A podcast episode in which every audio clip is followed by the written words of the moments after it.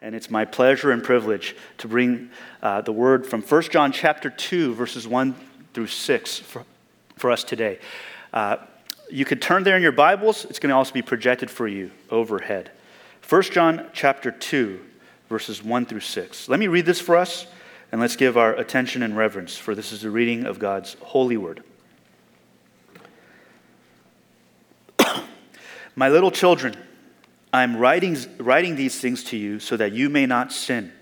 But if anyone does sin, we have an advocate with the Father, Jesus Christ, the righteous. He is the propitiation for our sins, and not for ours only, but also for the sins of the whole world. And by this we know that we have come to know him, if we keep his commandments. Whoever says, I know him, but does not keep his commandments, is a liar and the truth is not in him. But whoever keeps his word, in him truly the love of God is perfected. By this we may be sure that we are in him. Whoever says he abides in him ought to walk in the same way in which he walked. This is God's word. Can I pray for us real quick? Let's ask the Lord for his help. Lord, we thank you for your word, which refines us, which softens our hearts, which opens our eyes, which causes us to know Christ more and more, just as we sang earlier today. Lord, would you speak to your servant now? And would you be with all of us here in this room? Grant us ears to hear and hearts to understand. Draw us near, keep us abiding in Christ and in Christ alone. We pray this in Jesus' name. Amen. It's been said in a lot of different ways by a lot of different people that it is very important to know what you know and what you don't know. We need to know what we know and what we don't know. It's almost a tongue twister. In fact, if you Google know what you know or know what you don't know, all sorts of different phrases come out. You don't know what you don't know, you know what you know, and you know what you don't know, you know. All sorts of crazy tongue twisters, but I would say the most important thing to know is whether you actually know something. And perhaps in the context of our passage, we should rephrase it. It is very important to know whether you know someone. John gives us a very frank warning in 1 John chapter 2. He gives us a warning about knowing that you know Christ. He says there are, there are many ways. He gives us many ways. In, in our passage today, he gives us a particular way that you know that you know Christ, that you are sure that you know Christ. And it naturally raises the question for us well, how do I know that I know Christ? How do I know this?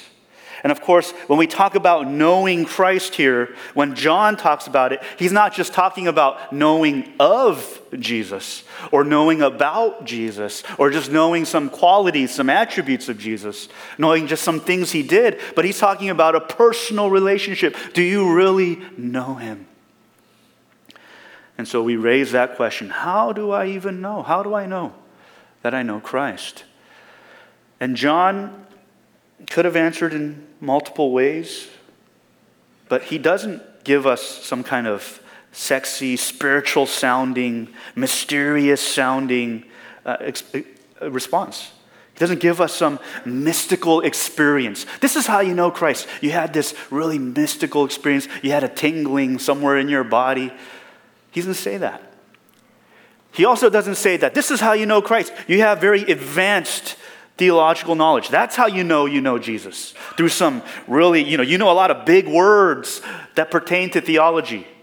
That's not what he gives us. That's not what he says when he says, here's how you know you know Jesus. In fact, he gives us something very simple and straightforward, actually. And he gives it to us in verse 3 of our text. And by this we know that we have come to know him, that is Jesus Christ, if we keep his commandments. It's fairly simple and straightforward. Now, of course, he doesn't say you get to know Jesus by keeping his commandments, but he says you know that you know Jesus if you keep his commandments. It's a, it's a test of sorts, it's, it's fruit of a relationship. It's not a, a requirement, but a result. And we have to, of course, concede that it is certainly possible to keep the commandments of Christ, at least externally. I'm not talking about the motives of the heart, but at least on the outside, to keep Christ's commands without actually knowing Him. That is possible, but it is impossible to know Him and not keep His commands. It is impossible to know Jesus, but to live a life characterized by not keeping His commands. That is a firm warning that John gives us today in 1 John chapter 2. And of course, it's not about perfection. After all, John just said one chapter ago in 1 John chapter 1 if anyone says that he doesn't sin, if anyone says he has no sin, he's lying. So we've established that. Of course, it's not about perfection. It's not about never sinning, never breaking God's commands. But there's this idea that if, if you know Jesus, your life will be characterized by, by keeping his commands, not perfectly, but a desire to do so, seeking to do so. And it raises the question do we, do we care about the commandments of Christ? Do we know the commandments of Christ? When we hear uh, the word obey, and obedience as it relates to the commandments of Christ? Does it fill your heart with warmth, with pleasure? Or does this idea of obedience to Christ, does it, does it bring about hostility? John says that we are called to be a people. If you know him, you're going to keep his commands. And if this comes at all as a surprise to you, if, if you're like, what, what is this pastor talking about? Perhaps we need to offer a more full picture of the uses and the significance and the purpose of the law in the scriptures.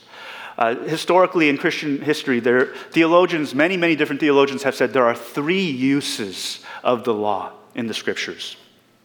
I think in churches like ours, you might call them Reformed churches, Presbyterian churches. In churches like ours, I think we're very good at understanding the first two uses of the law, but sometimes we need to focus a little bit more on that third use.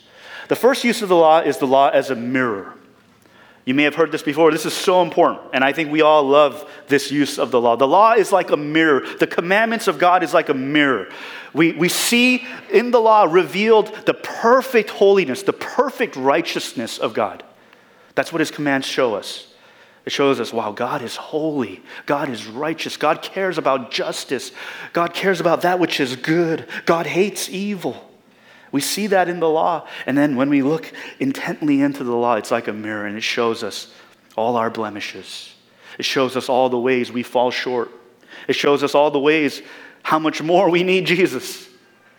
That is a very important use of the law. We call that the first use of the law, the law as a mirror. I think this one and if you've been at our church for even a little while, I think you get this one very well. The second use of the law is called the civil use of the law. Uh, it, the, it's the law curbing and restraining evil. The best way to understand this one is just to think about laws when it comes to countries and governments, where the law, it doesn't get rid of evil, it doesn't change hearts, but it curbs, it limits, it restrains evil. And that's the civil use of the law that we see in the scriptures. I think that one we can understand too. You don't even have to be Christian to understand that use of the law. The law, as we generally understand it, even apart from theology and the Bible. But it's this third use I want to particularly emphasize, and I think is particularly relevant to our passage today in 1 John chapter 2. It's this law as the guide. It's a guide. It reveals to us what is pleasing to God, and we care about what is pleasing to God. It's this idea that the law isn't what, what, what saves us. Of course, we don't, by, by keeping the commands and following the laws of God, that's not how we get saved. That's not how we get God to love us anymore. But we, because we are saved, because we are loved by God, because He loved us first, we care about the law still. We want to live in, in, in, a way that pleases Him. We want to live in a way in which we do and care about and we love what He loves and we hate what He hates. And John is telling us today this is a major part of the Christian life, this third use of the law. And if we're missing that, John is telling us today you very well may not know Jesus. And I don't say that lightly. I know that's a big thing to say. But it must be said. It's a fair warning. John gives it to us. And perhaps this is the reason why. Often God feels very distant. I, even though I've called myself Christian for a long time, I feel very far away from God. I feel like I don't really know Him. This is how you know, John tells us. If, if you, this is how we know we have come to know Jesus if we keep his commandments. Jesus himself said it in his own way in John chapter 14, verse 15. He said, If you love me, you will keep my commandments. Once again, very simple, very straightforward. If you love me, you will keep my commandments. And this is important because it's a love thing, it's a relationship thing. To say, I know Jesus, is a relationship thing. If you love me, you'll keep my commandments. That's actually why in Psalm 119, the psalmist can say over and over again, I love your law. I love your law. God, I love your law. It's kind of a weird phrase, isn't it? I love your law. I don't know a lot of people who say that, except maybe when they're reading Psalm 119. But the only way this, that statement, I love your law, makes sense, the only way it really makes sense, and it's not that weird, is if you love the person to whom that law belongs. Then it makes sense to say, I love your law, because I love you, God. Because I love Christ, because I know Christ, I actually love your law. You know, in all relationships, if you think about it, all relationships have built in expectations, and might we even say built in rules to them. All relationships do. If you love someone, there's going to be certain things you seek to do. If you love someone, you're going to seek to do that which pleases them and refrain from that which displeases them. I don't know why I do this, but when I'm at home and I want to lay on my couch or lay in my bed, I have this tendency to plop down super hard on the bed. I'm basically like jumping into the bed, jumping into the couch. And my wife Priscilla, she hates it. She hates when I do that. She gets so bothered. It's one of her pet peeves. And of course, she's just thinking about the longevity of our furniture. But for me, I don't know why I keep doing that. I just, I, I, maybe I watched too much WWF wrestling growing up, and I just like to, I like when the couch makes a shake when I jump on it. But you know what? Because I love Priscilla, because I care about what she cares about, yes, I do still do it a lot, but I don't want to. I don't want to. And I try not to.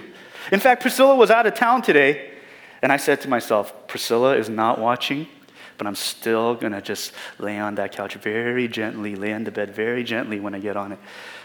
Why? Because I love her. Not because she's going to love me any less if I do do that. Or I hope she doesn't, right? Maybe she loves me a little bit less when I do that, every time I do that. But the idea is that's what you do when you love someone. That's what you do when you're in a relationship with someone. You seek to do that which pleases them, and you seek to refrain from that which displeases them. And if that's true about our human relationships, how much more our relationship with God. Once again, and Jesus definitely is not like Priscilla. Jesus will not love you any less or any more. And yet we still seek to keep his commandments. We seek to please him. We seek to do that which he cares about, to love that which he loves, hate that which he hates, because we know him. And more importantly, because we are known by him. And because his love can't help but change us, can't help but grow us can't help but make us a people who seek to please Him, who, to seek to keep His commands. And so I, I want us to ask ourselves once again do, do I even care about His commandments? Do I have a lax attitude about sin? Do I live a life characterized by sin? As John says a chapter ago, do I walk in darkness? If you know Jesus, that, it, that, should not be the case. If you know Jesus, it means that there is a change. Once again, not perfection, but progress. It means there is fruit. And it means we can zoom out. Some of us, I think, uh, we're, we're sometimes too hard on ourselves. But we need to be able to zoom out and, and look at our life in Christ and say, is Christ doing something here? Is he there? Is he changing me, even if it's little by little, every day, little by little, every way? I love that song. It's a kid's song from many years ago. Really important the- theology in that song. And I pray that you wouldn't take John's warning lightly. I pray that that is a minority in this room who think they know Jesus but don't. But I, I, I, think it is beneficial and fruitful and important for all of us to take this passage to heart. We have come to know that we know him if we keep his commandments. But John doesn't just stop there. John also goes on to show us and tell us that if you know Christ, you know Christ as your advocate. He uses this big word, this important word, advocate. He says, Christ is your advocate. My, my dear children, my little children, that, that first phrase he opens up with when he calls us my little children, when he calls the church my little children, that's a term of an affection, of endearment. It can even be translated, my dear children. I love that it's this balanced view. He says, I'm writing to you, yes, so that you won't sin. I don't want you to sin. God doesn't want you to sin. But then he goes on to say, But if you do sin, when you do sin, you have Christ, the righteous one, as your advocate. So important. Jesus is your advocate. That means that Jesus is your representative. Jesus is the one who stands up for you. Jesus is the one who is like your defense attorney. We just confessed it together in the Heidelberg Catechism. Jesus pleads your cause to the Father. I love that. I love that it's Jesus who came, who came down to this earth and who represented us in his life, obeying perfectly what we failed to do. He, he's the only one who perfectly kept the commandments of God. And he did that in our place. He did that as our representative. He's the only one who is truly perfectly righteous. And his righteousness, if you are in him, if you know him, if you trust him, if your faith is in him, his righteousness is placed on you. But that, I don't want to stop there when we talk about Jesus as our advocate. Jesus is continually pleading your cause. In other words, he is continually supporting you continually cheering you on, continually strengthening you even now. Would you believe that? Would you believe that? That even now, it wasn't just on that cross that Jesus was your advocate, but even now, even in this very moment, even in the midst of your deepest struggles, even in your darkest times, even when you're stumbling and not only stumbling, but you're falling and you're on the ground, He is your advocate. He's greater than any life coach. And not only that, he sends another advocate to strengthen and guide you and lead you and, and support you, and that's his Holy Spirit. We have to remember both. When we know Jesus as our advocate, it, it frees us from actually two erroneous understandings of Christianity. He frees us from two extreme opposite errors, and that's legalism and antinomianism. Big words, but very straightforward concepts. Legalism, of course, is this, this mentality, this, this belief, and sometimes we don't say it out loud, but we believe it in our hearts. We show it with our actions that in which we use the law to merit salvation. We use the law to gain God's favor. We, we think to ourselves, if I keep God's commandments, then He will love me more, He will bless me more. Uh, if I keep His commandments, then, then I'm closer to heaven and I have to keep his commandments to go to heaven. That, that's the error of legalism. On the other opposite extreme, we have antinomianism. Antinomianism says that because I'm saved, because Jesus died on the cross and my sins are forgiven, I can do whatever I want. Doesn't matter how I live. Because I'm saved, sin doesn't matter. Sin's not that severe. It's all good. And once again, maybe we don't say that with our lips, but oftentimes I'll be the first to confess I display that with the attitudes of my heart. But the gospel, when we know Jesus as our advocate, he actually frees us from both of those errors. Because legalism makes you only care about becoming a better person, but you do that without Jesus. You do that without the cross. You do that without the resurrection. And antinomianism makes us so that we never become a better person. We, don't, we never care to. And what John warns us is that may mean that you don't know Christ. But the gospel frees us from both. When Jesus is your advocate, he frees you from both. He frees you from that pointing finger of Satan, that accusing, condemning finger of Satan of legalism. He frees you from that pointing finger, but he also frees you from that luring finger of Satan, that, that excusing, tempting, enticing finger of Satan. Satan is crafty. Right? He doesn't just get us in one way. He sometimes we, he makes us oscillate. He tries to get you with legalism. He tries to get you with antinomianism. In Revelation, he's called the accuser. He's really good at accusing. He's really good at saying, Wow, look at what you did. Look at yourself. How can God love you? And he's good at lying to you like that. But he's not only just the accuser, he's the excuser in the garden with Adam and Eve. He said, Did God really say that? Surely you won't die. It's not a big deal. Don't worry, just do it. It's fine. He's crafty. He's both accuser and excuser. But what the gospel does, what Jesus as your advocate does, is he gives you something that legalism and antinomianism can never give us. He gives us grace. He gives us grace. He gives us grace to forgive sin. But please don't stop there. John says, please don't stop there. He also gives us grace to fight sin.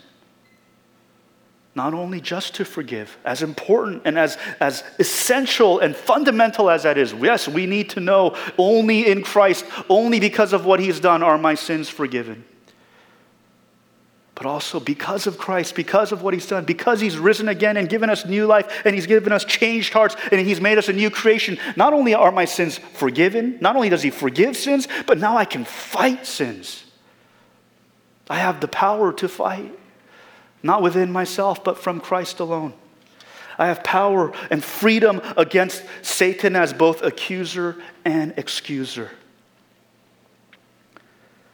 And when Jesus is your advocate, it makes us a people who are able to be real with ourselves, a people who are able to say, Yeah, why, why am I doing that? Why do I excuse myself? Why do I have this attitude? Why do I feel that way about that person? Why do I talk that way about those people? It allows us to be real with ourselves and not excuse ourselves but it also allows us to not be too hard on ourselves, beating ourselves up, condemning ourselves. That's the power we have when Jesus is your advocate. It makes us a people, yes, who stumble and even fall, but we continue to get back up. It makes us a people who, when we sin, we repent and we continually repent. It makes us a people, even when we fail to keep the commandments of God, we still strive to keep the commandments of God. Not because we have to, but because we get to. Not because it's a requirement, but because it's a result, it's a response. I love this one poem by uh, an English poet and hymn writer by the name of William Cooper. It looks like it's spelled Cowper, but it's actually pronounced Cooper, as far as I know. And it's a poem called Love Constraining to Obedience. And I love this is just the last stanza. It's a great poem. And here's what he writes He says, To see the law by Christ fulfilled. Once again, He's our advocate. He's the one that did it in our place. To see the law by Christ fulfilled and hear His pardoning voice changes a slave into a child and duty into choice. I love that. It makes us actually want to do these things. It makes us actually choose to do these things.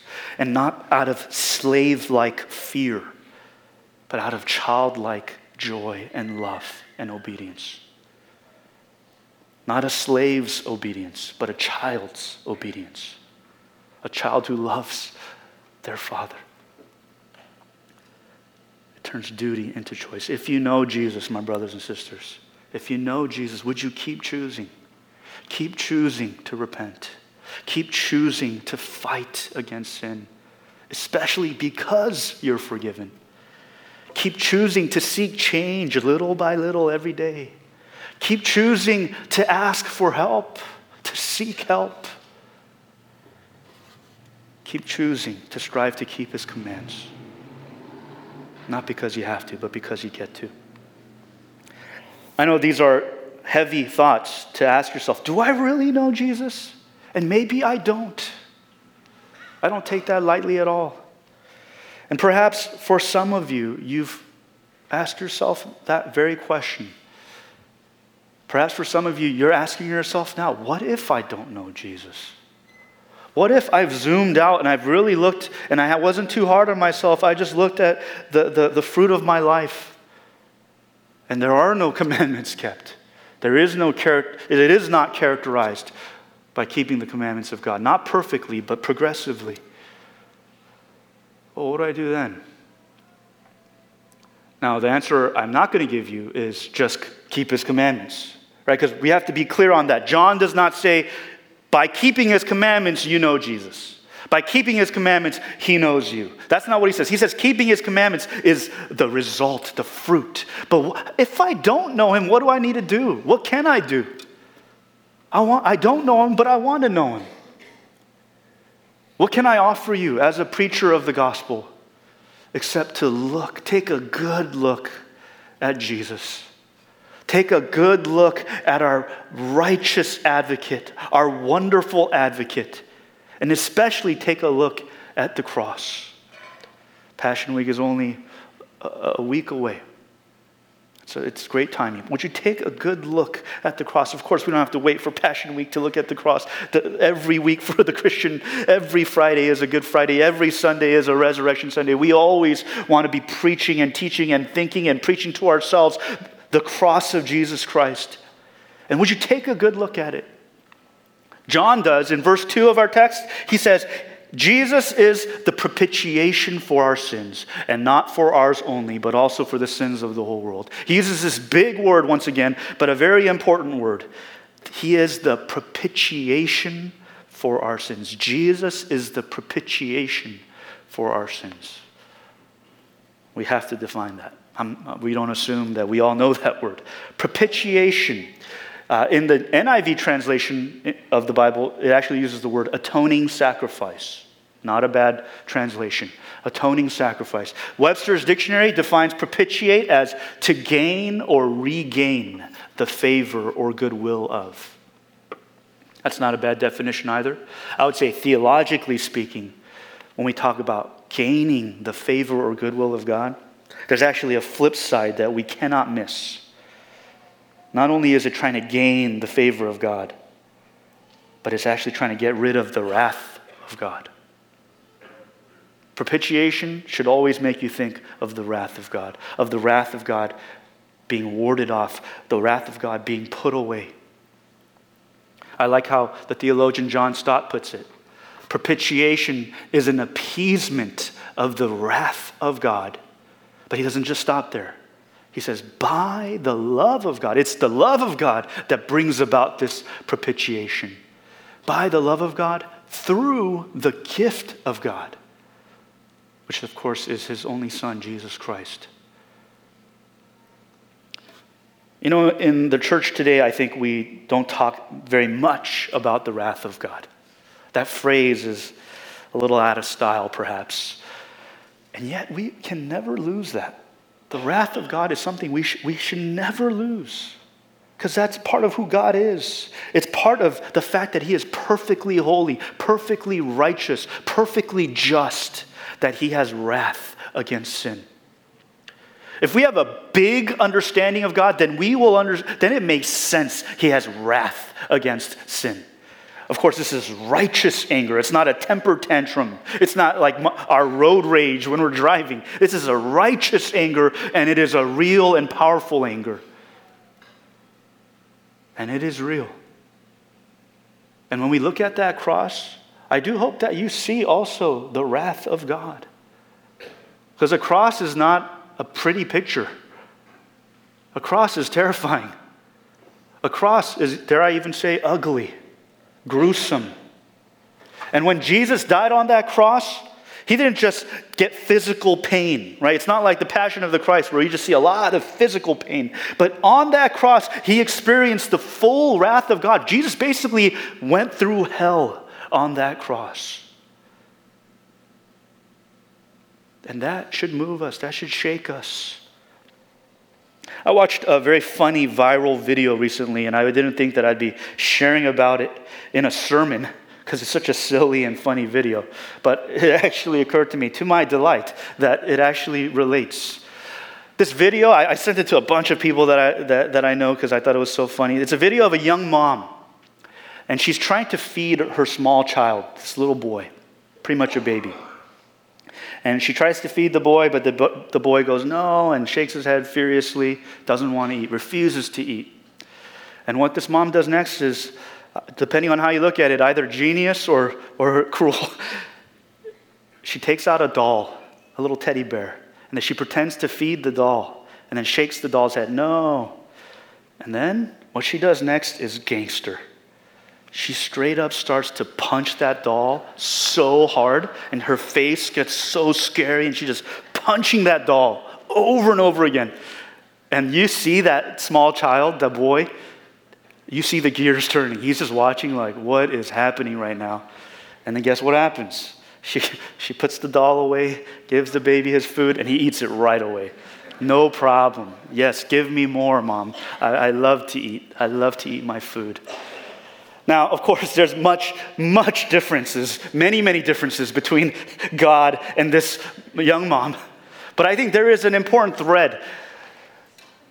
When that mom was hitting that baby all gangster, the son, the little boy, he, he got to see very clearly this is how mom feels about me not eating. This is, it's, it's bad. It's a bad thing that I'm not eating. I need to eat. And on that cross, we see how God feels about sin. We see how God feels about injustice. We see how God feels about evil. We see how God, God feels about selfishness. We see how God feels about all the ways that I fail to love Him and I fail to love, his, uh, love my neighbors. We see the wrath of God. Now, of course, this little doll was not this boy's savior, he was just an example. But Christ was no example. Christ came as our Savior. Christ came as our substitute. Christ came as our advocate. He came as the propitiation for sins. He would come and he would just take all that wrath upon himself. He would drink that cup, that cup of God's wrath down till it was empty. And he would take it all so that you would never have to experience the wrath of God ever. You never have to experience God's righteous, holy anger against sin because He took it all. And when you look at that cross, would you, I want you to see the wrath of God. Please see the wrath of God. Please see how He feels about sin and rebellion and godlessness. But would you also see that much more the love of God? That much more that he didn't just leave you there, that it's not just an appeasement of wrath, but it's an appeasement of wrath by the love of God through the gift of God. That his love for you, his care for you, his desire to bring you back into his household was that much greater than his wrath, so that Jesus himself, the only begotten Son, he'd be the one to take it. That God himself would be the one to take that wrath. And when you look at that cross, would you see big wrath, scary wrath, even, but that much more a big love, an amazing love, an amazing grace that treats sinners like friends, that brings enemies and turns them into sons and daughters. Would you know that Christ, that advocate, that propitiation? And would that be what causes you to say, Yes, I want to know him? I want to be known by him. I want to follow him. I want to even keep his commandments. Not because I have to, because I get to. When you hear a message like this, when we talk a lot about keeping the commandments of Christ, even though we're saying this is not the way we get saved, this is not how you get God to love you, I still think sometimes in our own hearts, we can sometimes take it the wrong way. I, have sat through some sermons where I walked out feeling like the pastor was saying, Look at what Jesus did for you. Now, what are you going to do for him? Look what he did for you. Don't you want to do more for him now? Don't you want to pay him back? You owe him. I don't think that's the most helpful way of thinking about it, right? I think there is some truth to saying, because of who Christ is and all he's done, yes, he deserves all our love, all our, all our discipleship, all, all of our lives and our hearts and our strength, of course. But let me, perhaps, can I offer you just uh, perhaps a more helpful way of thinking about it when it comes to following the commandments of Christ?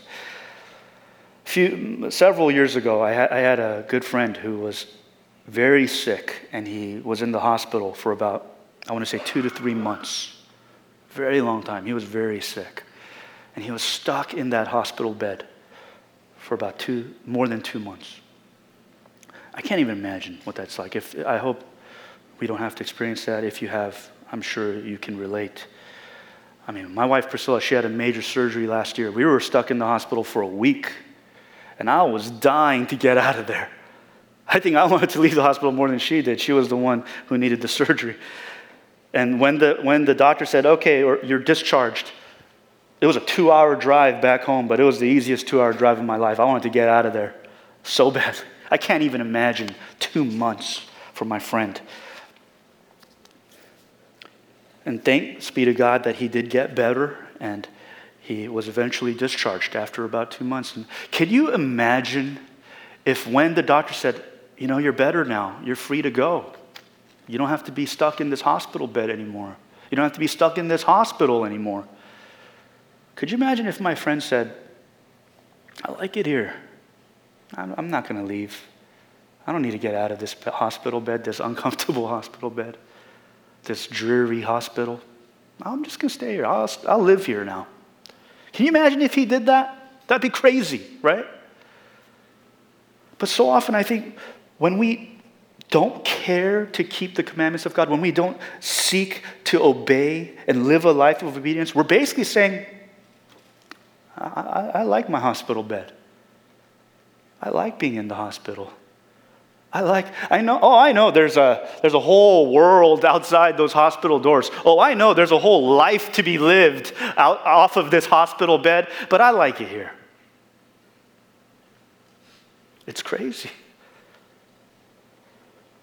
Once again, Jesus, as your advocate, not only frees you from the guilt of sin, not only does he free you from the accusing finger of Satan and even the wrath of God, but Jesus, as your advocate, frees you from that hospital bed. He frees you from the chains of sin. He frees you from that luring finger of Satan. He frees you from being stuck. He actually says, You can go. You can go. You can live. You can live the Christian life. I like what one author says. He says, The Christian life is a life, it's a life to be lived. It's not just Christian thought, it's not just Christian philosophy, it's a Christian life. And what Jesus did in his life, in his death, in his resurrection, as your advocate, was to make you forgiven, make you cleansed, adopt you into the household of God, yes. But we don't stop there. He also, what he did was to free you to say, Go, live, obey, not as a slave, but as a child. Not out of fear, but out of joy. Not so that you know me, but because you know me and because I know you. Let's pray together.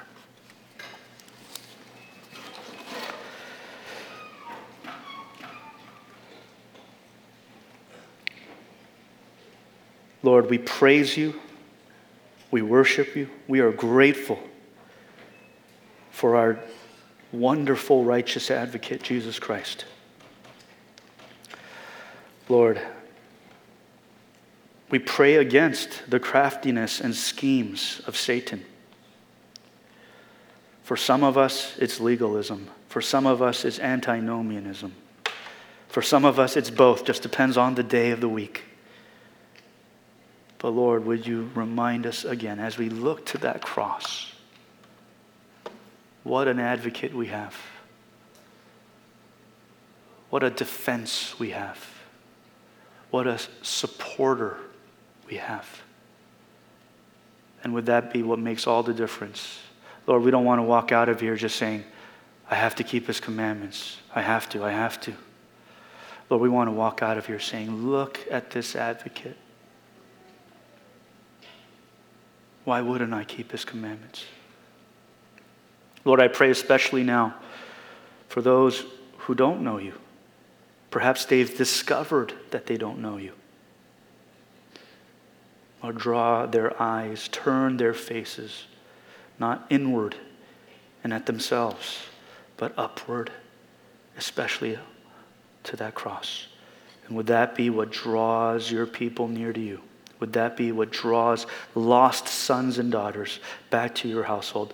Would Christ, his life, his death, and resurrection be what makes your church and strengthens your church and builds your church? We humbly ask this in Jesus' name. Amen.